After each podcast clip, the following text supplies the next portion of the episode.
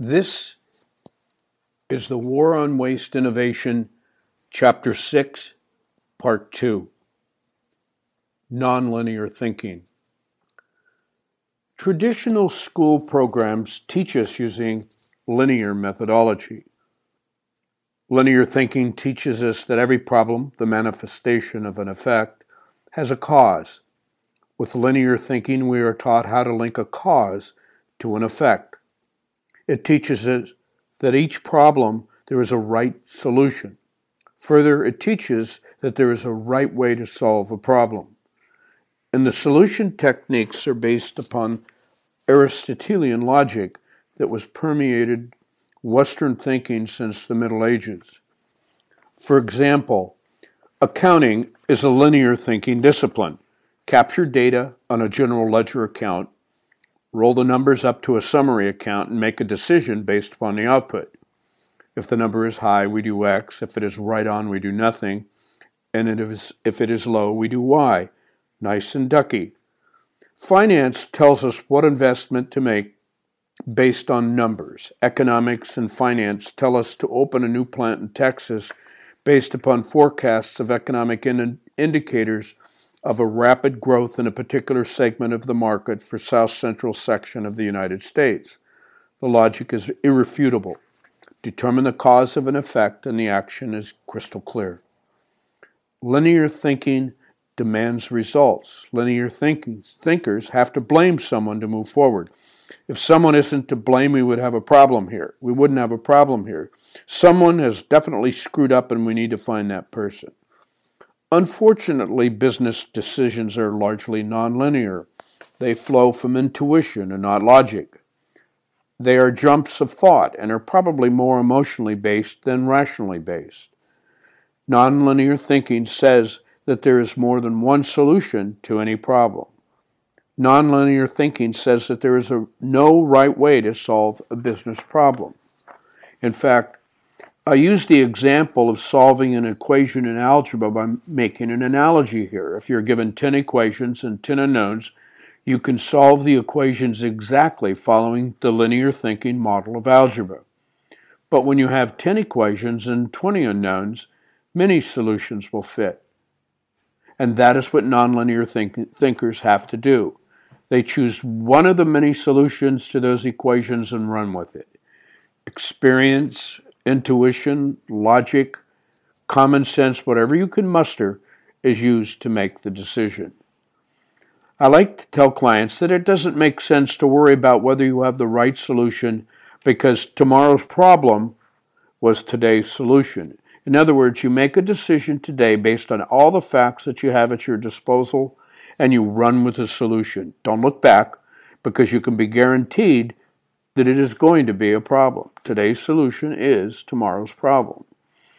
I remember one day after I had labored for 11 hours in front of employees at a metal cutting manufacturing plant that made a valve used in the semiconductor industry. I was tired.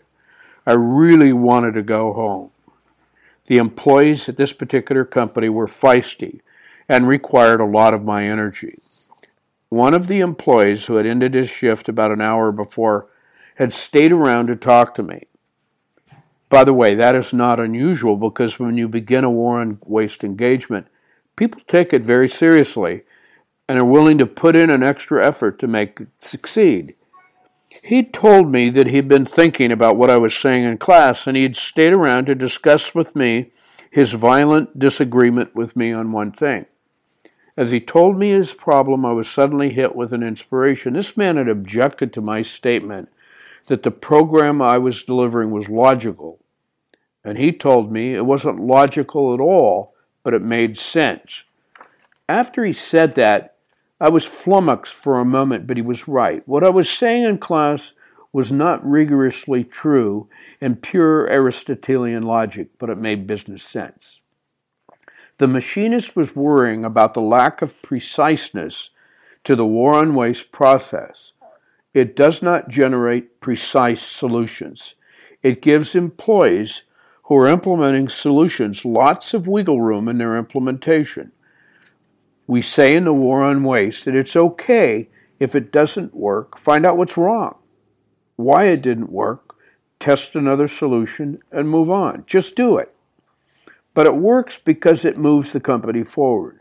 It causes productivity to improve, and people involved in the process feel engaged in the business. Nonlinear thinking says that it is better to do something than nothing. Action is more important than the immediate results. Nonlinear thinking says that progress is made when an action takes place. We learn from our efforts, and anything is better than nothing. We usually don't things to commit suicide in business, but we know that we will make mistakes, and if it doesn't work, that's okay, because we have just learned another way that didn't work. The war on waste is rooted in nonlinear logic. We don't need to blame someone to move forward. It doesn't make sense to blame someone for a problem. Just fix it. This is all part of creating a company with a sense of urgency. Make a decision, learn from it, and then improve it. More of management decision making is based on nonlinear thinking than we realize. For instance, I don't care what you do, just do something is one such example. Urgency management is a nonlinear process. It is based on 567 action. 5% of the features give 67% of the benefit, not rigorous logic. Just get going. Forget all the procedures. Forget all the crap about why things aren't getting done. Just get going. We need some output here, not results, not out of this plant. And finally, but we have to make sure that all the waste is totally eliminated. The reason that the war on waste works so well is it has a singular focus eliminate waste by following the scientific method. This process begins by collecting data that quantifies the size of waste. The linear thinking approach to this is to collect a bunch of data, and you can't do any analysis until you have a lot of it, statistically significant samples. And when you analyze the data, and you analyze the detail out of the data, and it confuses the people that need the information. The nonlinear approach begins by collecting data for a few days, a little data, spot check and see what that tells you. That is where we discovered the value of 567 thinking. We looked at only 5% of the total data and we made a decision that was pretty solid when we look back on the results. I love to do this with the anal retentive linear thinkers because it blows their mind. They can't make a decision unless there's tons of data to substantiate a point. Let me give you a good example. A client of mine made DNA oligos. those are the small segments of DNA used by biotech research to probe the inner workings of DNA in organisms. They were having a problem trying to get to the root cause of a particular problem. The team working on this problem was stymied. I told them to get off their butts and get me some information. Then one of the guys stepped up and said, Oh, I get it. We aren't doing basic research, are we here? We're doing practical research. I laughed and sent them on their way. I wanted to, uh, them to analyze one week of data that they already had in the files. I wanted them to tell me how many problem oligos they had and how they broke down by type. After they did that, we looked at their data. Now they didn't have statistically significant samples of data, but they had analyzed over a week's worth of data and had 600 bad parts. They deduced where they should spend their time to fix the problem. The focus was on the process of one of the departments. I asked the CEO to give me his assessment of the problem before they started. He told me that his hunch was going to be that that same department, the one that the team had identified. And the fun thing about this process was it only took the team of five people to analyze the data and come back with the numbers in two hours, and that confirmed the CEO's guess. My point here is that the scientific paradigm has its roots in nonlinear thinking, but the focus on waste elimination keeps the team's problem solving on a track. Eliminate the waste by collecting enough data to convince any decision making doubters that there is a problem, and then you can go forward with your solution. If every decision in business followed this methodology, fewer catastrophic decisions would be made. Many CEOs make decisions thinking they have statistically significant numbers to back up their decision. My point is that when all is said and done, most CEOs don't need a lot of data and information to guide their decision making. They just need a little information and they will be right most of the time. This is more of the rationale as to why the 567 rule works. I had an early business mentor who told me that 50% of his decisions turned out to be right. He was a genius. He felt that as CEO, if he was close to 50% right in his decision, he would keep his job. The scientific attitude. When you draw a parallel to science, you find that the scientific inquiry is exactly the same. In science, we don't care why our theory can't explain a particular phenomenon. We want to know how we can explain it. In science, we never look for the idiot who developed a particular theory to explain a phenomenon and blame him or her for the problems that a theory presented. We collect the data and then try to fit the data to a theory which can explain it. All of this is carried out in the atmosphere of no blame. It is clear that in order to affect change in business, it must be done from a perspective of change without reprisal. In other words, people need to be free to input ideas for change without fear of reprisal from a boss or a management system or a style of management that resists his new ideas. In order to change, new ideas are needed. So we established a philosophy of no blame. We don't care who or what is responsible for the problem. We just want to identify the problem and fix it with a cost effective solution the uncertainty principle. The uncertainty principle rocked the world of physics in 1927 when Werner Heisenberg concluded that the rules of measurement of the macro world did not, did not apply to the micro world. He perplexed his fellow scientists with his startling revelation because his theory established a decoupling of key micro indicators, location and momentum, in a way never imagined the essence of the uncertainty principle that as you study the atom and the fundamental particles of matter, you will have problems trying to get all the information with the precision that you need. You may know exactly where an electron is in space, but you won't know anything about its momentum, like how fast it was moving, and vice versa. Who would have imagined that our ways of measuring things in our visual world did not apply to the micro world?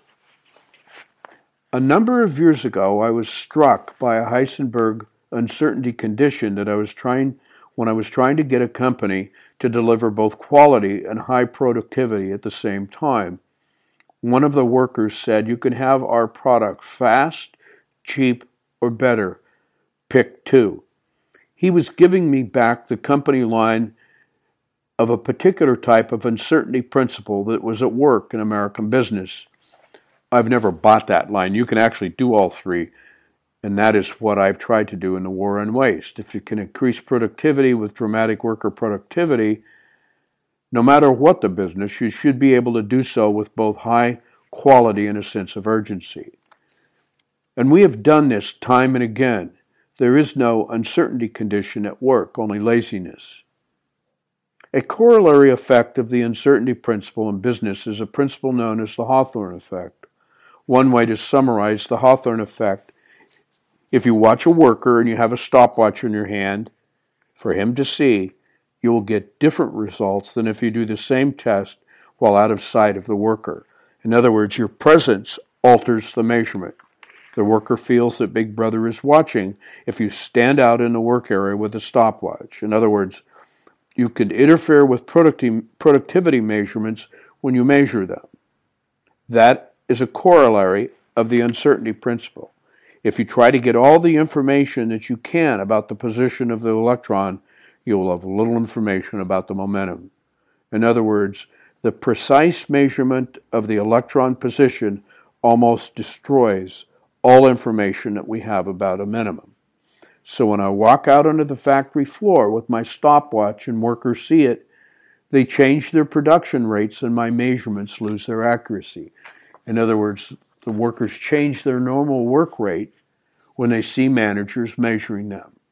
So our solution is to let people do their own measurement and then hold them to high performance standards with continuous improvement measurements using our world record report. See the world Re- record report discussed earlier, or a similar measurement tool. And this way, we get accurate, reliable information.